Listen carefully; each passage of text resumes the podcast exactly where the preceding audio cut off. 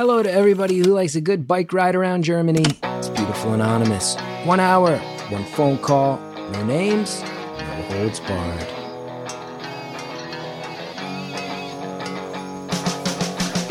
I'd rather go one on one. I think it'll be more fun, and I'll get to know you, and you'll get to know me. Hi, everybody. Chris Gethard here. Welcome to Beautiful Anonymous. I am so thrilled to be talking to you again. Thank you for listening. Thank you for supporting the show. It really means the world to me. I am the luckiest person I know that this is my gig. It's my job. Talk to people, help people air out conversations, help you get lost in someone else's life for a while. Stop worrying about your own problems. I'm uh, really thrilled to tell you that I've been back on the road for a while, plugging shows. You've heard it thus far, they've all been stand up. But guess what? We've got our first live, beautiful, anonymous tapings coming up, and they are in two of my uh, hometown crowd cities Philly on October 15th, Jersey City on October 16th. Go to chrisgeth.com. I want to pack out these live tapings. The uh, the stand up is the late show. Those shows are selling better than the uh, beautiful anonymous live tapings. And if you're uh, feeling good and you know, look it up. There's COVID protocols at the venues. If you look at it, you go, that feels safe, man. Let's blow it out. Let's make these first live beautiful anonymous tapings back just parties, celebrations amongst our vaccinated friends. And uh, yeah, I just did some shows in Minneapolis the a person sent me a DM cursing at me because I asked for COVID protocols at the venue. So I like to keep it safe and people yell at me. It is what it is. Anyway, today's episode, we taped this one a few months ago, and I got to tell you, I remember it well. If you've been listening to this show for a long time, you know that I grew up Catholic and like many people who say that it's you, you, reconcile a lot of your upbringing as you learn how much you want to let that go or retain or what it means this caller took it pretty far this caller was a monk living in a monastery and you hear me giggling because i'm going wow this is that i mean you want to talk about a specific life that is about as specific life as you get and notoriously one that people live humbly and privately and you don't hear a lot of public explanations of what life is like as a monk, let alone what it's like to be in there on your way towards fully living that life, maybe realizing it's not for you. You can imagine this this one is just and and the caller is just such a down to earth person. And this was that's what one of the things that blows me. This is just the life. This is just the life the caller lived. And to me, I'm going, what are you what? That's this is this is like a movie. Well, no, some people, my life's like a movie. To me, this person's life is like a movie. Maybe all our lives are like movies, and we just got to slow down and talk to each other and remember that sometimes. Enjoy the call. Thank you for calling Beautiful Anonymous. A beeping noise will indicate when you are on the show with the host. Hello. Hello. Is this Chris? It is. How's it going? Hey, how's it going? Oh, I'm it's doing good. well. How are you? I tell you what, I like your vibe and I like your audio connection. Those are the two things well, that are jumping out at me right now. that's good because my phone is really old. I was kind of, I'm kind of surprised you'd say that, but that works for me. Listen, uh, maybe it's that thing, right? Like they used to make vacuum cleaners that never broke. Maybe your old phone. Oh, dude, I say that all the time to people, but I use air conditioners instead of vacuum cleaners. You but sound yeah, like a million yeah, bucks. I know what you mean. Point. Well, that's great. That's great. Is this a landline? No, uh, uh-uh. it's like uh, it's my wife's old phone. It's uh, yeah. I don't know. I don't know. I don't know what to tell you. Wow. Well done. Thanks. How are you? Oh, I'm doing okay. I'm uh, just uh, taking a break from from work, so that's always nice. I'm a I'm a mailman right now. I work for the post office. That's cool. We talked to a mailman a few months back on the show. Is that right? Well, I'm. Uh, I got to confess, I'm like four years behind on the show. Uh-huh. Like I started, I started listening back. I think in November, um, but I started at the beginning, and I haven't caught up yet. I'm. I'm still in like 2017. I think. Uh, you guys are. Everyone's everyone's still talking about Trump and stuff like that. So it's, it's interesting. It's interesting to remember what that was like. You know, to get that reminder. Yeah, it, I think a lot about man. If people find this in the future, you're gonna like hear all these indications of things that come to pass when people are just casually talking about it. Mm-hmm. You, you haven't you haven't even hit the stretch where every episode mentions the pandemic casually and then moves on. I know. I'm I'm kind of dreading that. I think just because I don't know. Everyone has pandemic fatigue, so like three or four years from now, I'm going to get another dose of it, I guess. But uh, it is what I it think- is. I think this show actually reflects though of like, oh, we got to talk about this for 30 seconds. I think there's a lot of episodes like Sure. that of like, oh, Yeah, yeah. there's the Just- pandemic. Just move along. Yeah. Yeah. Can we talk about anything else, please? Anything else? And now you and I have done it too. Right? I know. I know. So what are we Well, we won't have to. We we don't have to talk about the post office if you've already talked to a mailman. Um, I called you guys because I used to be in a monastery. I used to be a monk. Used to be a monk. I used to be a monk. Yep. Now, oh wow, okay. I got a lot of I know. I, I figured. Yeah. It's, people usually usually have to collect themselves, and then uh, then the questions start. Well, okay, yeah. There's a lot of questions. Um, because you think of monks, and I think people usually think two things, right? You think Tibetan monks and you think Mhm. Christian religious order monks. yeah. Yeah. And I was I was the latter. I was a Catholic monk, a Benedictine. A Benedictine monk. And and Yeah. all all monks are also priests, right? correct? Nope, nope. That's that's not true. That's a, a common misconception. Um, I, I'd say nowadays probably the majority are, but there are also monks who are just just brothers. So it's kind of um, you can have it either way. What It's- and were, it's were you like- a priest or a brother? No, no, I was just a brother. I was I was only in the monastery for a year, um, which was uh, enough. Um, but no, to to become a priest, you could either be a priest, um, just like a parish priest, and then join a monastery if that's how your path goes, or you could join a monastery and as part of your formation, you could become a priest. But uh, I didn't get that far. So that's, yeah. so when you were a, I don't i gotta tell you i don't know much listen grew up catholic i don't know Yeah. where you stand on that you said you used to be a monk so i'm sure we got a lot to talk about about how one hmm leaves being a monk i know for me if people have been listening for years know like my my my grandparents are from Ireland. My my mom my Mhm. my other grandparents my grandma was a teacher at the Catholic school where my parents were both students and met Yeah. And eventually got Yeah. married as did all of my family. So I have all these tangled up feelings with Catholicism even though I'm not practicing and I it makes me realize I've heard of uh, brothers. Like I, I know my brother went Yeah. to my my older brother went to LaSalle University, which I think is a Christian brother university. Yeah, I think so. I don't know if LaSalle might be Jesuit. I could be wrong.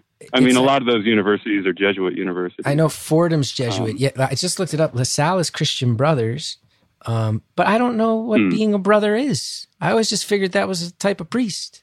Do you are you do you take No. all the same vows? Are you are the celibacy and all that? Yeah, yeah. Eventually, you take vows. Um, I made it so it, it's kind of like a lot of the time I use the analogy of you know you you go to college and you get your bachelor's and then you work your way up to your master's and your doctorate. It's kind of like that, but it's also uh, the formation process. I think is also kind of like a relationship where you just kind of start out a little can start out casually, kind of you know you're dating and then you're in a relationship and then you become engaged and eventually you get married. It's kind of like that. Um, there's kind of a, a progression to it where you become kind of more and more seriously connected to the community to the point where you do take vows, um, almost like you would take vows on your wedding day. And then you're, in theory, you're committed to that community for the rest of your life. So And that's you um, that's something that's true with with the Benedictines that I was a part of, but it's also true, I think, across Catholicism. and how far you know you you've said this is a process that has many steps. Were you were you a full on brother? Had you taken the vows? Did you take that I far? had I had a name. Like I, I didn't take I hadn't taken any vows yet. That usually comes after a few years. You start out as a postulant, which is um, kind of you know you express interest in the community and you live with them and you know pretty much live the life. Um, and that usually lasts for six months to a year, and then you enter the novitiate. So you're a novice monk, and usually at that point you get your robes, you get a new name, uh, but you still don't take any vows. The the novitiate is kind of the uh, the part of the formation process in which a lot of monastic education happens. So you learn about what the life is like and the traditions and stuff like that. And then it's only after you complete the novitiate that you start to take vows. Uh, so I didn't get that far. Wow. But you were in it. I was, yeah, and it really is. I mean, you're there's no like, uh, you're not like halfway in. You're either in or you're out. Yeah. So I was from day one. You know, even though you don't have the same sort of, um, you haven't had the same sort of experience that the older members of the community have. You still are. You really are in it. Yeah. and what are the Benedictines known for? Like the Jesuits, I think, are known as educators.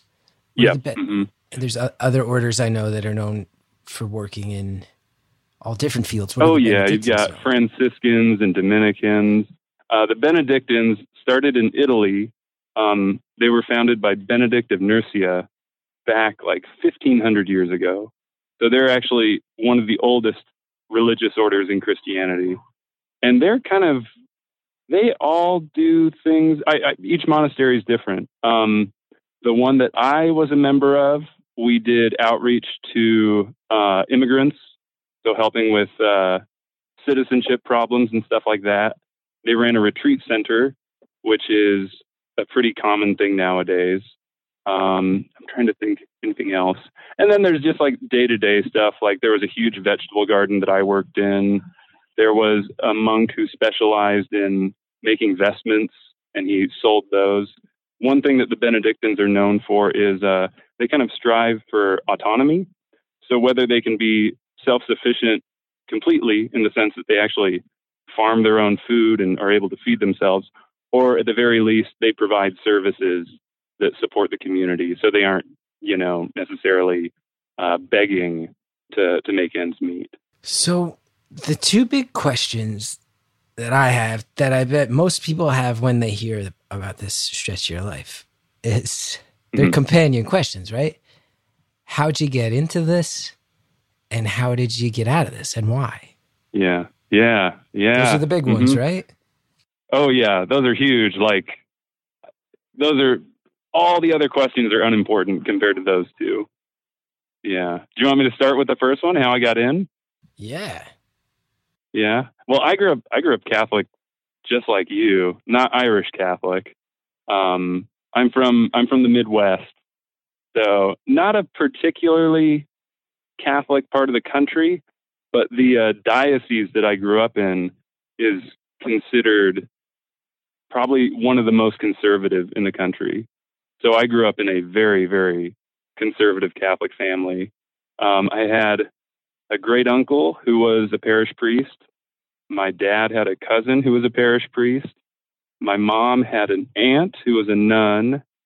Uh, so the entire idea of religious life was very familiar to me, even from an early age. So I had, I think, half a dozen high school classmates who went into the seminary right after high school. I went to a Catholic high school um, and Catholic grade school, so it was kind of just part of like the the air I breathed, you know, from a very early age, from you know the time I was born, actually.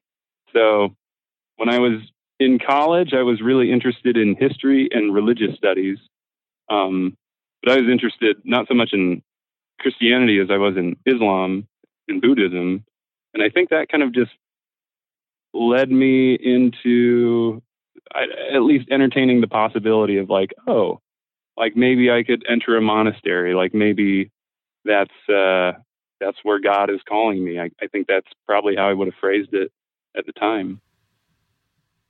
Mm-hmm. Mm-hmm.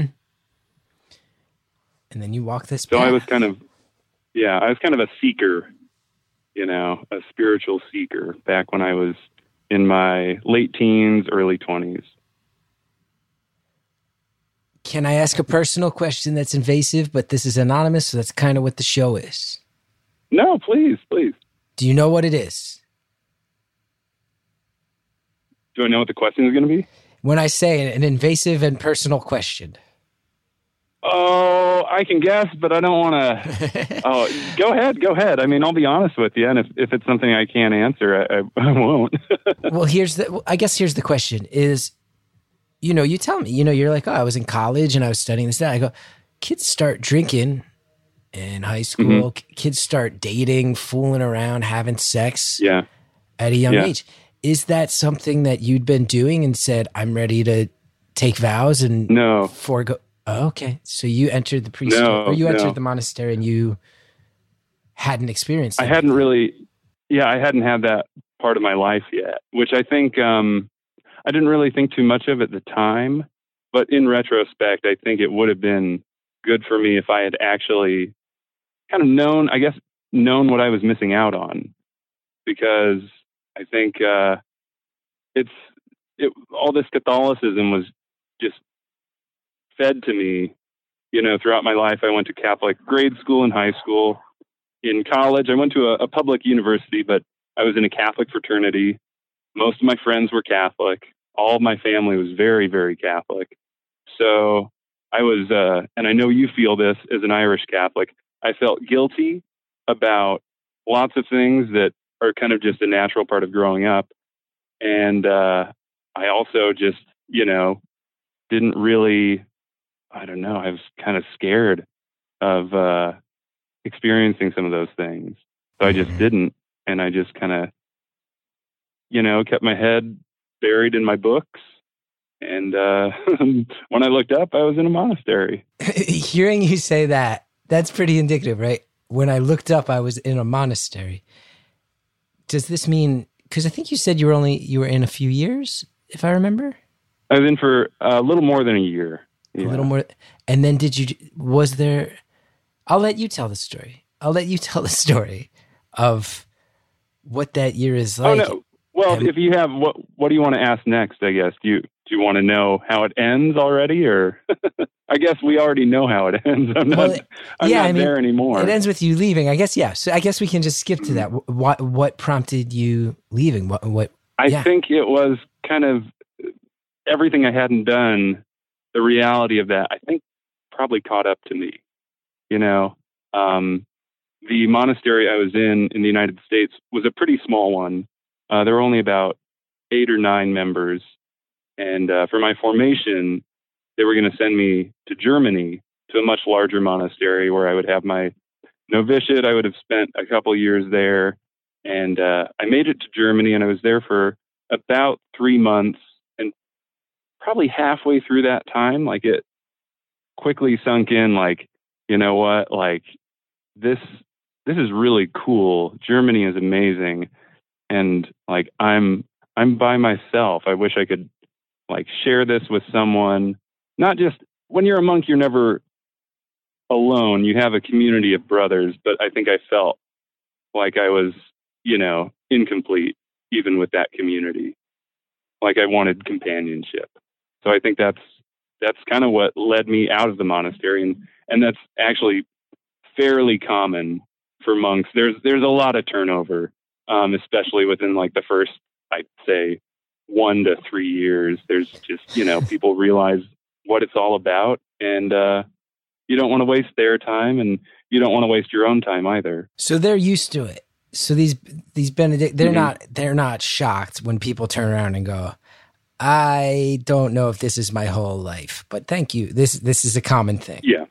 And do they pressure yeah, you? And, and I'm you... sure is there pressure to stick around, or is it understanding? Um, I think there's a you can you can sense I think the disappointment um, nowadays in Catholicism, especially in in Europe and the United States. There's kind of a vocation crisis, so there aren't as many people becoming priests, and there's also not as many people becoming uh, nuns or religious brothers. So it does it, it hurts if if you you know, have tried to develop someone, put resources into it, and then you know there's there's no payoff uh, when someone leaves. But I think it happens often enough that uh, there's an acknowledgement that you know this is this is life. You know, so especially um, I was in my mid twenties or uh, early mid twenties, so I think they probably especially realize with with younger members that it's pretty common for them to kind of it, it becomes it's you get a reality check while you're there you know Yeah. Yeah. And how many years ago was this that you that you wrapped up your, this monk, your monk was phase? um early 2010s i don't want to be too Sure. particular about the date but, but it feels uh, not away. quite this 10 years point. ago um certain parts of it do um i mean i'm the life i live now is completely different i there's and i don't that's not to say it didn't have an impact on me and and still does but you know you leave the monastery and and you leave uh, a life that's really really built around a routine and then you kind of have to ease yourself back into the real world um, and that happened a long time ago for me so yeah it's, it's not really something that i dwell on too much but i think about it from time to time And what are the bullet points of your life right now? You mentioned mailman, pretty Yep, far away from being a yep. monk. yeah there there is a there's a routine to being a mailman but no now now i am a mailman that takes up a lot of my time we're um incredibly busy right now it's it's been like for the last six months i've been working six day weeks 60 hours a week so there's That's not a whole lot going on outside of that That's what the other But, mail, the other uh, mailman told us. He'd worked like t- like every day, including weekends, for months. Uh, Everybody listened was like, "Wait, what? Let's give these Yeah. mailmans a breather." Or people, male people a breather. Um, how about the non-work aspects of your life? As far you had mentioned that you were thinking companionship was a priority, and you realized that yeah as you were in the Mhm. monk. How's that side of life? that that all fell into place very smoothly. I got married uh, about it'll be two years in October um, that I got married. So that was actually kind of a there's some serendipity to to that story. I met my wife. We had a close mutual friend, so we knew each other. Just you know, had never met in person, but at least knew who the other person was. And we met when I was uh, back at my university giving a guest lecture on monastic life for a religious studies class. Um, and she was one of the students, and she uh, came up to me after class and introduced herself, and I knew who she was, and then kind of the rest is history, you know. So she saw you give so a I mean, she saw you give a lecture about your t- life as a monk while you were in it. Now you're married. mhm. well, I had actually at that point I was out of the monastery, but I was Okay. still, um, I yeah, I went back to university a couple times to to uh, do a favor for a, a religious studies professor of mine. Got it. So Got it. yeah, Got it. yeah, it would have been it would have been great if she had pulled me out of the monastery. Um, Right. But unfortunately, unfortunately, the the timeline doesn't match up. So And let's pause there. I know we were all praying for one of those romantic comedy moments, but it didn't happen in this case. Real life happens. That's probably the overall premise of this show, right? Here's how real life happens. You know another aspect of real life? Earning your keep. We got ads. Go ahead and get to them. We'll be right back. Thanks to all of the advertisers who help us bring this show to the world. Now let's get talking to our monastic friend. it would have been great if she had pulled me out of the monastery. Um, Right. But unfortunately, unfortunately, the the timeline doesn't match up. So Right. I feel like there are. You do every now and then hear about one of those Catholic families where you hear about, oh, that's my uncle and aunt who used to be a priest and a nun. You do hear about I those. every once in a know. Yep, that it does happen. Yeah, yeah. My my wife actually is. She's an atheist. So She I kind of went from yeah. I kind of went from one side of the room to the other with that one. Are you um, are she- you an she atheist? grew up- I would say right now I'm an agnostic. That's so I'm pretty, not really. Um, pretty far I haven't swing. made up my mind. Yeah, yeah. I mean, it, it's one of those things where I don't think it's too uncommon to be raised in such a, a strict Catholic environment. Um, when you are old enough to kind of stand on your own, to kind of give everything up, you know, and Yeah. look for you know it's it's tricky because the rest of my family remains very catholic so i do realize that in that sense i've i've disappointed them Well, in a lot of Catholic families, it's an old cliche. I know from my parents' generation, they always say like every family wanted to have a priest. Like everybody was hoping. Like Mhm. my my dad, there was pressure on him to become a priest, and he's he Yeah. he's pretty far away from priest to tell you that. He's a man of science in a big way. He's got a PhD in environmental science. Um, but I would imagine if you come from a family that's really, really devoted to Catholicism, you must have been a bit of a golden child when you entered the monastic life. yeah i think there was uh there was no no surprise on my parents part when i told them that that was what i was considering because i think um the natural step for me would have been graduate school after college um after i got my bachelor's. But i i told them the monastery and um i don't think there was any hesitation on their part. So Mhm. um, that's yeah that really sums up what my life was like for the first two decades. Just a very very catholic environment. And i don't say that in a bad way. Like i'm i'm really thankful for how i grew up. I think there it was just such a loving atmosphere. And that extends to to the schools that i went to too. It was just a really good place to be a, to have a childhood. I tell you, I don't know what to think. I don't know what to think. And it's not about me, but I sit here, I go, man, like, you think about charity, you think about Mhm. people who dedicate their lives to others. You think about, I think about all the people I knew growing up Catholic who were the actual, you know, like ground level grassroots people whose Yeah. Sunday church was the center point for a community and that community did a lot to help others and then you think Yeah. about education you think about how even today there's a lot of catholic schools that offer a great education and especially you know a century ago there, there were a lot of catholic schools that the reason there's so many catholic schools in my understanding is because in an era when catholics were not necessarily welcomed with open arms those schools sprang up and said well let's get to work and and get educated and Yeah. do it ourselves and provide Yeah. that and mm-hmm. it becomes this institution. You go there's a lot of beauty to that. I hate Yeah. to go there but i'm sure you've thought about it and i'm sure you've been asked about it.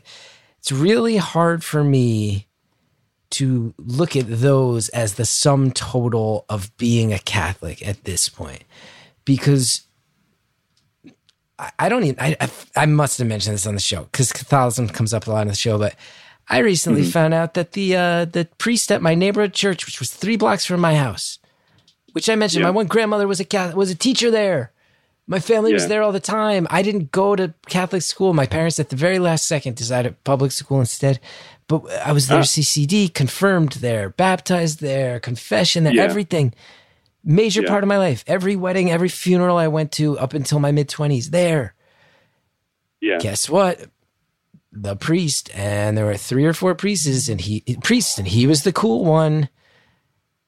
Comes out after he dies. His name gets released in the papers. He was Oh bringing my kids down to the shore. He was getting them drunk. He was touching kids. I'm going, oh that I was Yeah, alone in a room with that guy. We used to knock on the rectory it, door makes and think see like how he why was doing. why didn't it happen to me yeah You sit there, you go, but I also knew, I'll tell you what, my friend, I did confession one time. Ugh. And everybody in my neighborhood, all the kids, even the even the public school kids like me, everybody was an altar boy. I said, my brother Yeah. was an altar boy. I said, I don't, want- I don't like it. I don't like it. I just had, a, I just had a sense of like, I just, I had a side eye when I was even a little kid. I have to wonder, you know, who wants to go this heavy? Yeah. I mean, we're actually we're almost thirty minutes in. This one's flying, but um, you were part of that establishment. You had opted into Yeah. that establishment. When news like this comes out, you must think about what it means as someone who opted into participating in it, you know? And you just said Mhm. like Catholicism was a wonderful part of your life, your education, your community. Yeah. How do you reconcile the other side of it? Because I throw my hands up at this point. And when, and then when I see the Catholic Church turn around and slam Joe Biden, and you see that American bishops Oh, are yeah. lining things up where he Yeah. won't be able to get communion anymore because of yeah. being uh, a, a Democrat who supports Democratic policies on abortion, I go, you have to be kidding me that you're going to wag your finger at Joe Biden. And meanwhile, my parish priest was touching kids and you fuckers Yeah. covered it up. I, I, I go nuts. I go nuts. Anyway, you were in it. Yeah. I- you have to have thought no, I don't it. know. I don't know if you can reconcile those two sides of, of Catholicism. I mean, it's and and yeah, I do say that I had a, a wonderful childhood, but I don't. You know, that certainly doesn't mean that everyone did. Um, I think it's probably just I was probably just lucky. You know, um, and I, I think the the diocese that I was in was uh, conservative to the point that I don't know. It's it's it's very very traditional. A lot of when the clergy sex abuse crisis kind of oh made, started making headlines, like in the late '90s, early 2000s. Um, it didn't have like a huge impact where I was um, in my diocese, so that wasn't wasn't always on my mind at that age. Um, since then, I mean, allegations have, have come up. I think there was, you know, and it's it's not just about um, the sexual abuse of children. It's also priests taking advantage of their authority to, you know, have relationships with with mature consenting adults. But you know, when that power element is there, that also makes it, you know, wrong. To say nothing of it just being completely against celibacy, um, which is a whole nother uh, issue to talk about entirely. Um, but yeah, I just really, I don't know if you can. It, it's very hard to take an institution like the Catholic Church that professes that it has the entirety of the truth and that it's been around, you know, since the time of Christ and was a church founded by Christ. To take all that and then to see all these disgusting imperfections, you know, and somehow people are okay with that. People kind of just brush it under the rug and I don't know, keep going to communion, keep going to mass on Sundays. It's it's kind of a contradiction, you know. Yeah. Yeah. I throw my hands up. But it's not on you to explain uh, 2,000 years of church based power dynamics and how they roll downhill to evil doing today. Um, yeah, yeah.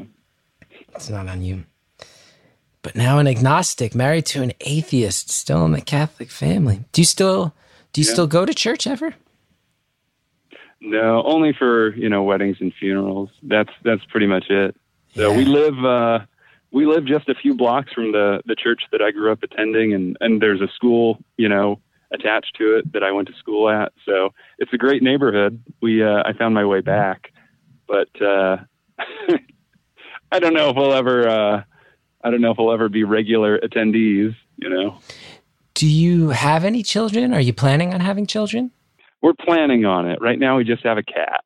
That's, um, for for us that's we're, we we both work quite a bit and um our goal right now is to pay off our house before we have kids sure. so we're uh, hoping to do that in the next couple of years and then hopefully have a couple kids in in quick succession and uh start raising a family so but yeah now it's just my wife and uh and our cat And will you be sending the cat to Catholic school? Have you thought about this? I'm the kids, the eventual kids.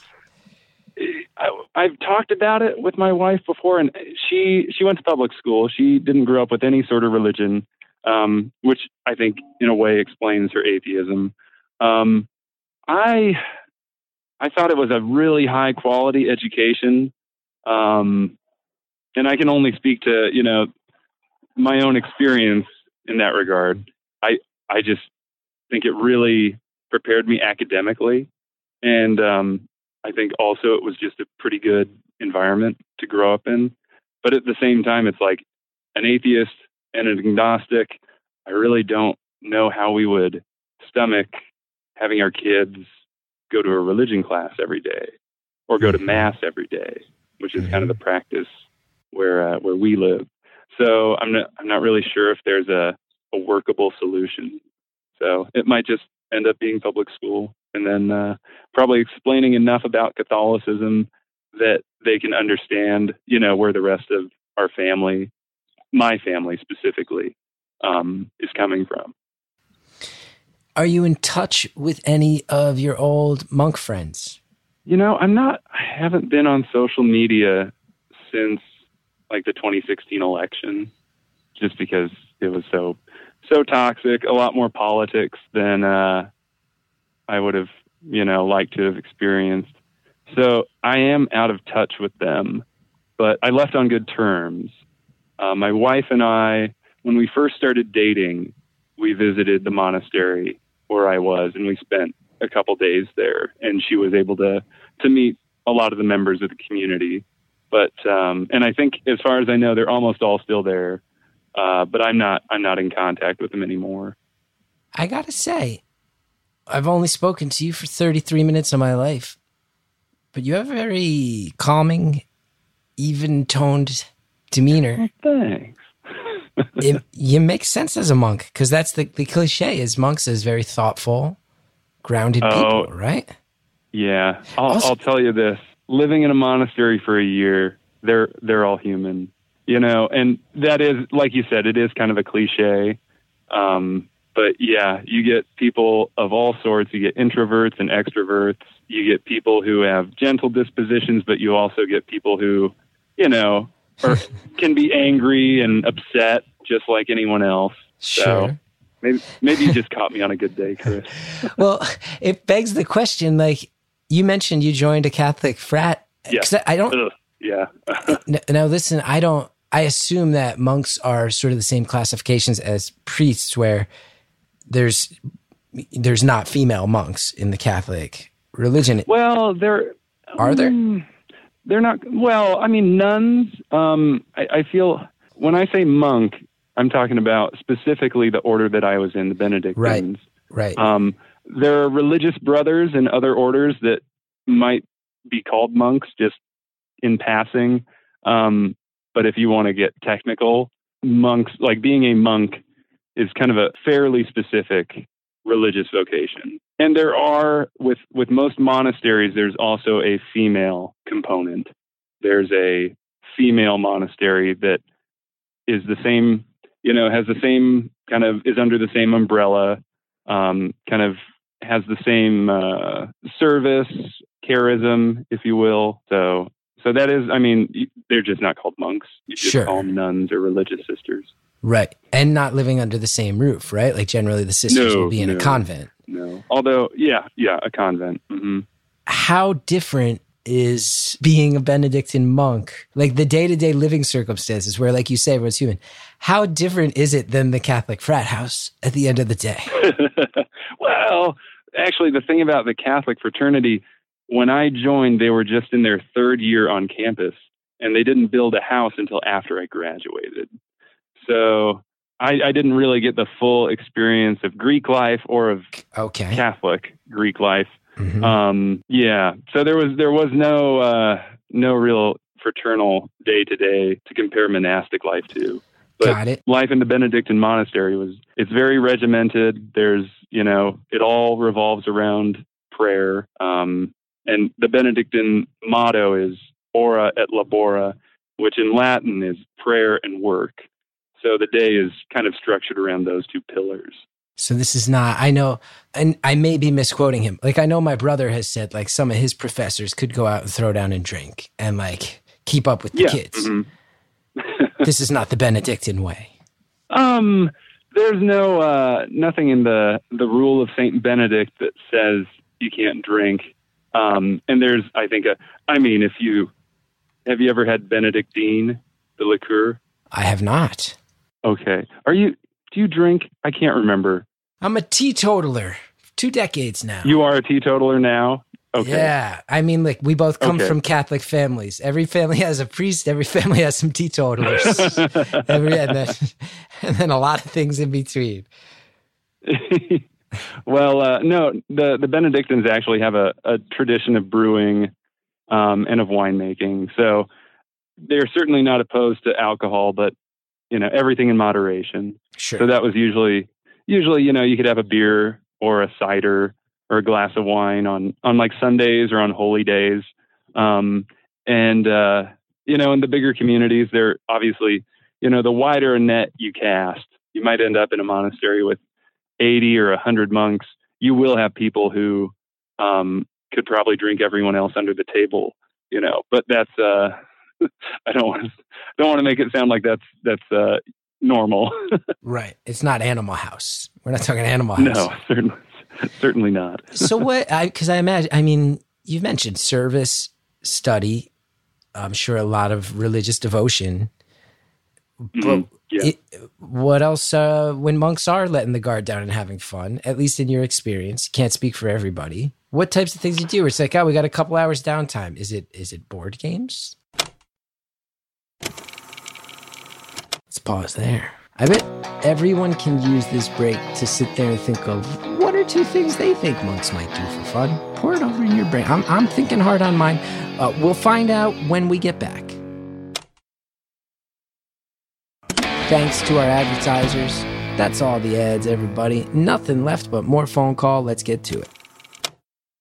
What else? Uh, when monks are letting the guard down and having fun, at least in your experience, can't speak for everybody. What types of things you do? It's like, oh, we got a couple hours downtime. Is it is it board games? Uh, yeah, there was. I'm trying to think when I was when I was in the United States. Um, the community was pretty small, so you know, not everyone had common interests. I did a lot of a lot of reading in my spare time. The schedule can be kind of demanding, so I, I slept a lot.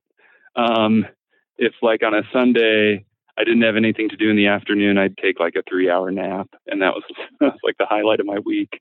Um, and when I was in Germany, I, I did a lot of bicycling on my own just because it was a, a great, great part of Germany for, for bike riding. Um, and, you know, other monks kind of, you know, everyone has their own interests. I had a, a buddy at the monastery in the States who was a, a huge, oh, he was, he was a cinephile and a, just a, I mean, huge fan of Wes Anderson. So, I mean, you find people with, you know, various interests. I'd say, uh, what a what a thing to have done. I know that's silly, and that's kind of like the premise of this whole show. But what a thing to have done. to have spent a few years No, in something it's- so specific and to now not do it Yeah. anymore. I know. And at the very least, you know, it, it was a year out of my 20s that I'll never get back, but it made for, for great anecdotes, you know, and I'll have those for the rest of my life. What are some of the ones that jump out as the best? Um, there was a, we had one, one, uh, member of the, the monastery. He was a priest. So he was father instead of brother. And, uh, he was going to a mission assignment in somewhere in Latin America. I can't remember if it was Colombia or Peru. And I was helping him pack. And um, I was going to drive him to the airport. And he was trying to make a little more room in his suitcase. So he was taking out some stuff he didn't need. And I think he was bringing some clothes to give away when he got to this mission. And uh, he had a he had a pack of briefs, and he he's holding it, and he just turns to me. He's like, "Do you do you like boxers or briefs?" And that was just like, "What's going on here?" Um, so that one always Mhm. stands out. That one made an impression on me. I don't know. Mm-hmm. Okay. I yeah, it. it was it was it was kind of awkward. I don't know. I'm trying to think of. uh Well, the the thing about Benedictine monastic life is like every day is very very similar. You know, the the schedule that you keep. Like what I did, there was a lot of prayer. I did a lot of gardening. Um, we uh, ate meals in community, and then there was you know you had recreation time in community, which is kind of just everyone sits around and reads magazines or shoots the breeze. Um, but yeah, there. I don't know. I mean, there are anecdotes. I, I might have to dig a little bit for for some of them. That's okay. I gotta ask, like, as a as a person in his twenties, you said like I want some companionship, and I'm not trying to get you to talk ill. When you describe, like, I remember my twenties, I wasn't doing too much gardening, really any. Was there any element of you just on a basic level going like, there's a lot of really beautiful elements to this, but it's it's it's kind of fucking boring. Pardon my French. Was there any side of it that's just like I don't know if I can do No, this no, every no. day for the rest of my entire life? Yeah, I, I think uh, you realize that kind of early on. You know, it's not you're not applying for a job; it is a lifetime commitment.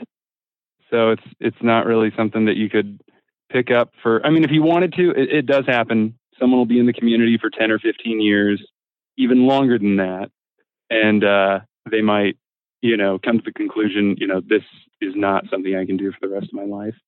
Um, but I don't know if I was ever too bored. Um, even even the gardening. I mean, there's.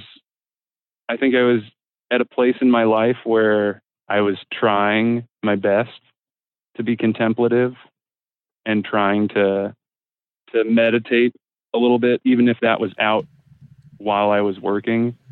So stuff like that, I think, was a kind of natural fit for where I was then but now I don't. I don't know. I don't think I could do it. I, I don't think I could do it now.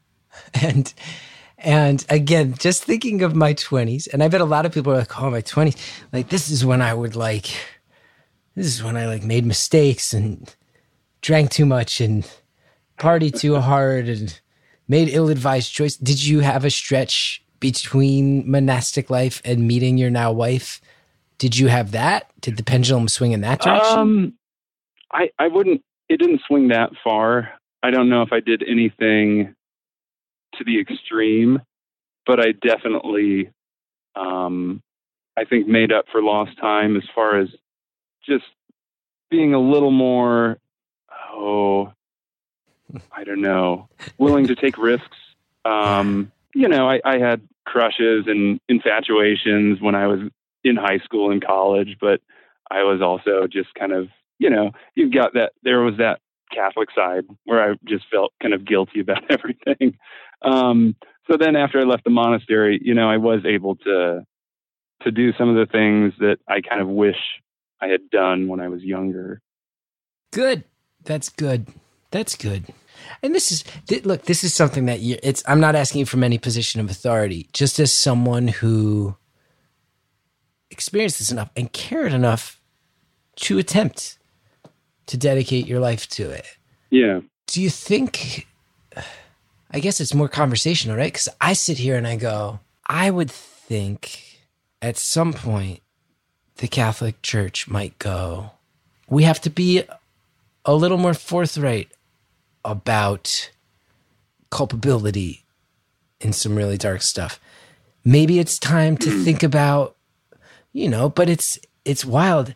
I sit here and I'm going, I'm sitting here, I'm going, I wonder when they're just going to say priests can get married and that the celibacy thing is gone. Yeah. Yeah. You sit here and you think about things like that. Um, when are when are things going to loosen up? And then instead, you're seeing, I think, the Catholic Church becoming less and less of um, a liberal voting bloc, being, I think, pulled to the right. And then you sit there, you go, man, it's it's a little silly for me to maybe think that because even when my parents were children, masses were in Latin. And when they Yeah, and yeah. when and when they liberalized that and let it be in the Yeah. the language of the country in the same place, and instead, my understanding is people were furious at that. So I go, oh, Yeah. no- oh, so now I think they're going to let priests marry as a way to, but you'd think, oh, they would see that as a way to revitalize the church because, like you said, there's not so many people signing up anymore. Um, in Right, the states yeah, to do. yeah. You sit here, you go, oh, I wonder, I wonder how that's going to bend. But it seems right now that it, again, as someone who hasn't been to church in a long time and is only speaking from someone who like feels a connection based on how I was raised, I go, oh, it's, I. it seems like Catholics are less when when I read this stuff about them, you know, con- bishops condemning Biden and teaming up to do it, I go, hmm hmm I do remember all the flaws of the Catholic Church growing up. And not everybody would say that being a Democratic voting bloc is a positive. I'm not claiming that. In my mind, that aligns with my values. And I think I was raised with that as part of it. And I go, that Yeah. seems like it's less than it used to be. That seems less. It seems like it's getting more conservative and hanging on to some of the stuff in the face of what seems to me like it would be necessary change. I don't know. What's your thoughts? Well, I, gosh, I feel like uh, in Catholicism, you know, you've got people on the far ends of either spectrum. You have people who, traditionalists, who want to either have things stay the way they were or even go back, you know, to, to how things were before Vatican II. Yeah, you got And the Mel Gibson on the- the- Catholics. you got those Mel Gibson yes. Catholics. hmm Um, and then you have people on the left who want things to change a lot. Um, and you and I both know that Catholic Church is a very old institution, and it might not be capable of of changing that quickly. Um, but I think the vast majority of people fall somewhere in between, and what's important for them might not be so much, you know, the politics of it, whether it's, you know, debating celibate clergy or climate justice, but I think it's, you know, the people who just feel at home in a church on a Sunday, you know, who make up the majority of Catholics. All the politics that have kind of become more and more have drowned out so much of just the spiritual and religious side of it. For them, the politics aren't as important. And I mean, that's just, I hope it's like that. Um, but I mean, I haven't been to church in, in years, and uh, I don't really know, you know, what they're they're preaching homilies about right now. I don't think I've ever spoken about this. I don't think I've ever aired this out. I've made some jokes kind of on the surface of it, but now Uh-huh. we're far enough away that I think I can share some details. Let's hear it. Because you just said something that's true, which is like, so years ago when my wife and I decided to have a baby, you know, we were trying, and it's that fun, it's that thing, it's that thing of like, you know, when you're very young, everybody's like, don't, and especially with the Catholics, we all know, like, oh, don't, sex is bad. You'll have a baby. Want to, like, and, and it, it and then you, and then Oh, you get older and you go, oh, it's, actually, it's not that easy. Actually, you have to really focus and try, and you have to pay attention to a lot of stuff after a certain age. And I Yeah. found that in the course of wanting to have a baby and wanting that to be a healthy baby, and I felt very rattled because I realized how gargantuan that is to think about having a baby and wanting everything to go smoothly and healthy and fearing passing on my own mental health stuff and this and that. And I found hmm. myself compelled for the first time in years to go to church. And specifically, I would go to church, sometimes not even on Sundays, but if I was in the city passing a Catholic church and it was open, I would go and I'd say a little prayer to the Virgin Mary. Um, Yeah. and I found myself feeling very connected to this idea of like I grew up in this church with this with this symbol with this with this female symbol and mother and motherhood and the manger story and all that stuff and I felt myself Yeah. and a few times I would just duck into a church and say, We're going to try this thing and it's scary and I need your help on this. And then I'd sit there with all the Catholic, all the bullshit. Who am I? I never go to church. I don't contribute. I Mhm. don't believe. And now when it's uh, something I need, I'm going to go ask for it. And then wouldn't you know it, I went to church, I went to mass, I think three weeks in a row. I'm not exaggerating. When all the news about the massive level of abuse in Pennsylvania specifically came back, I was like, I came back three Yeah. weeks ago, guys. Three weeks. And I don't think I've been back since. But that thing where you say that what people really want is a place that feels like home and a place that feels like comfort. Um, Yeah. Yeah. And it's tough. I I, mean, where I'm at right it. now, kind of as it. an agnostic. Yeah. Yeah. I, I do acknowledge that like I left a lot of good things behind when I stopped going to church. And there were there are some some parts of the politics that um I certainly disagree with, but there are I mean, there's a reason it's still around. You know, there there's a reason that a lot of people still feel you know, the pull of, of something like that, despite the fact that there are all these terrible parts of it, you know. Um, yeah, I mean, I think that's that's probably just you know the human condition. I think a lot of us, not everyone, but a lot of us need to have hope that there's you know something greater than us out there. And it's such a connector too, right? Like I know. Um, oh yeah. Well, and I I try to explain it to my wife, um, since she didn't grow up with any sort of religious upbringing. Just how you can go to a Catholic church, you know, in Paris, in Delhi, in Tokyo, and even though the language is different, the exact same thing is happening, you know, in each church. Yeah. And just to have that connection among humans, you know, it's just it's pretty uh pretty groovy.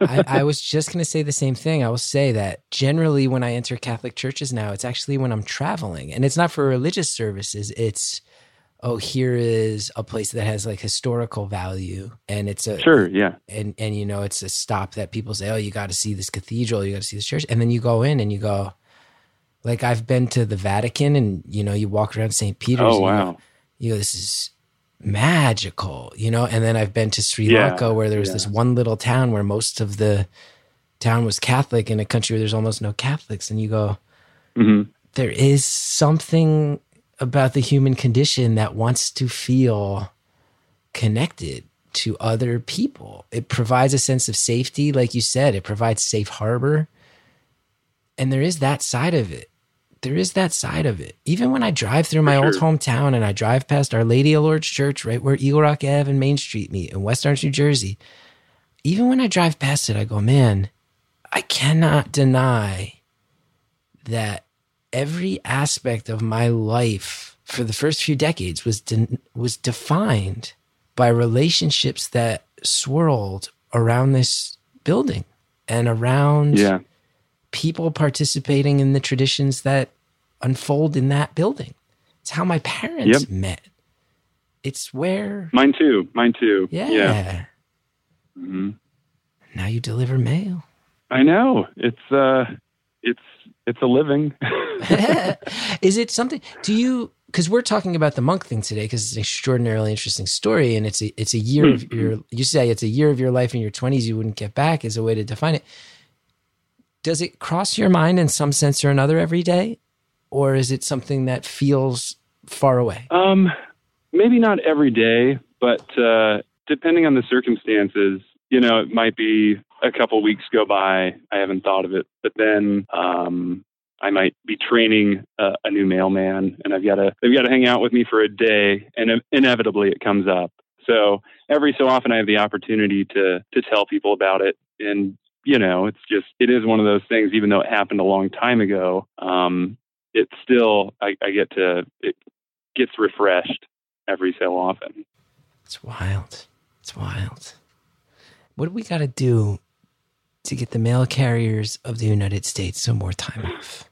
You're the you're the second you're the second mail carrier who's called this show and described a work week that is untenable and I don't like yeah, I volunteer. I volunteer for it. I, I could be working less. Um, you, pick, you pick up that right now, overtime. Yep, it's uh, I'm making about twice as much as I should be right now. Um, so it's it's kind of ridiculous. It's never been this bad. Um, but the silver lining is we'll be able to pay off our house pretty soon. So is that just mismanagement from the top down? What is why why are mail carriers working um, sixty hour like why? What? Oh, I there's there's a lot. It's okay, okay. And I'm I'm just a small cog in a very big machine. Sure. So what I can only talk about what I see myself. So at our station in particular, we've had some personnel problems. Um, you know, carriers who've been sick or injured. I don't think we got as many uh, new hires during COVID. So mm-hmm. we're starting to feel that mm-hmm. now. Mm-hmm. because we would have people who could stand on their own um, otherwise, but just because you know people weren't really looking for work a year ago. Right. So there's, I think there's a lot of different factors that are going into it. Having participated in both. Which would you say is the more monstrous, mismanaged bureaucracy, the United States Postal Service or the Catholic Church?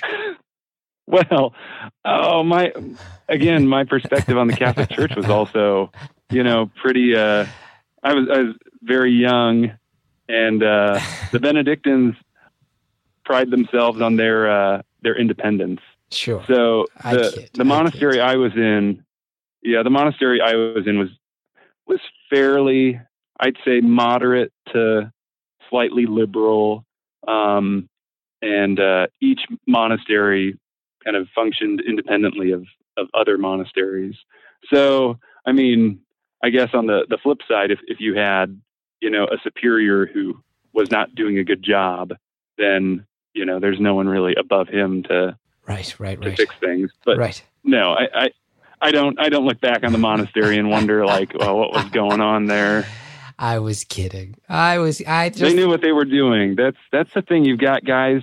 You're in a community with guys who've been there for like 40, 50 years. Yeah. So by the end, you know, it's like a stone in a in a riverbed that's just completely smoothed.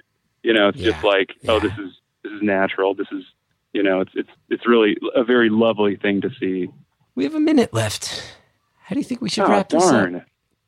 How do you think we should? Oh man, wrap I don't know. You're not going back. There's no part of you that sounds like it's going back. Oh no! This, at this point, I don't even know if that's possible. You don't even Um, go to church. I mean, I'm anymore. married. Yeah. No, um, no regrets. But uh, I mean, I, I'd like to. I'd like to reconnect with them and just you know maybe see him from time to time because it was it was just a, really cool part of my life. But yeah, I don't really feel the same tug that I felt when I was uh, in college. I hear you. I hear you. Yeah, I was I was young and idealistic. I have to thank you uh, in our final 30 seconds here because any any chance to uh, examine the ins and outs of my own uh, of my own upbringing, it's always much appreciated, and you've allowed me to to kind of Oh, my pleasure. My pleasure. Yeah, thank you, thank you. Hey, don't don't even mention it. It was a it was an hour well spent. And wait till you catch up and hear this other postal carrier um, episode. Oh, dude, it's gonna take me like four years to get there, but uh, you should. I'm I might you. I Skip might ahead. skip ahead. Skip ahead to that one. it. You're going to be pumping your fist, saying, "This, here we go." Somebody's, somebody's speaking Maybe it's someone that I know. We've had a couple. I think we've had a couple. I think we've had a couple postal employees. One other mail carrier, and then an, uh, right. I think we've had one mail carrier, and then another person who worked it within the infrastructure. But yeah, you're Sure, yeah. you're now a part of a growing It's a growing network of postal employees who have have been able to. Well, I'm, I'm out on our happy. I'm happy for the representation. We're a big bunch. There's like I think more than half a million of us. Oof. All right. Yeah, it's it's about time that our voices were heard. happy to be a platform. Thank you so much for calling. hey, thanks, man. You have a good day. Caller, sincerely, thank you so much. I hope I didn't make that one too much about me, but um, there's just so much. There's always everybody's childhood. You got so much to unpack, and you took uh, Catholicism so far and saw it from so close up. And it was really, really fascinating to talk to you about it. Thank you so much for sharing. The show's produced by Anita Flores. It's engineered by Jared O'Connell and Marcus Hom. Theme songs by Shellshag. Go to chrisgethard.com if you want to know more about me, including the dates I'm out on the road doing stand up and live, beautiful anonymous tapings, and wherever you're listening. There's a button that says subscribe or favorite or follow. It really helps the show when you hit that button.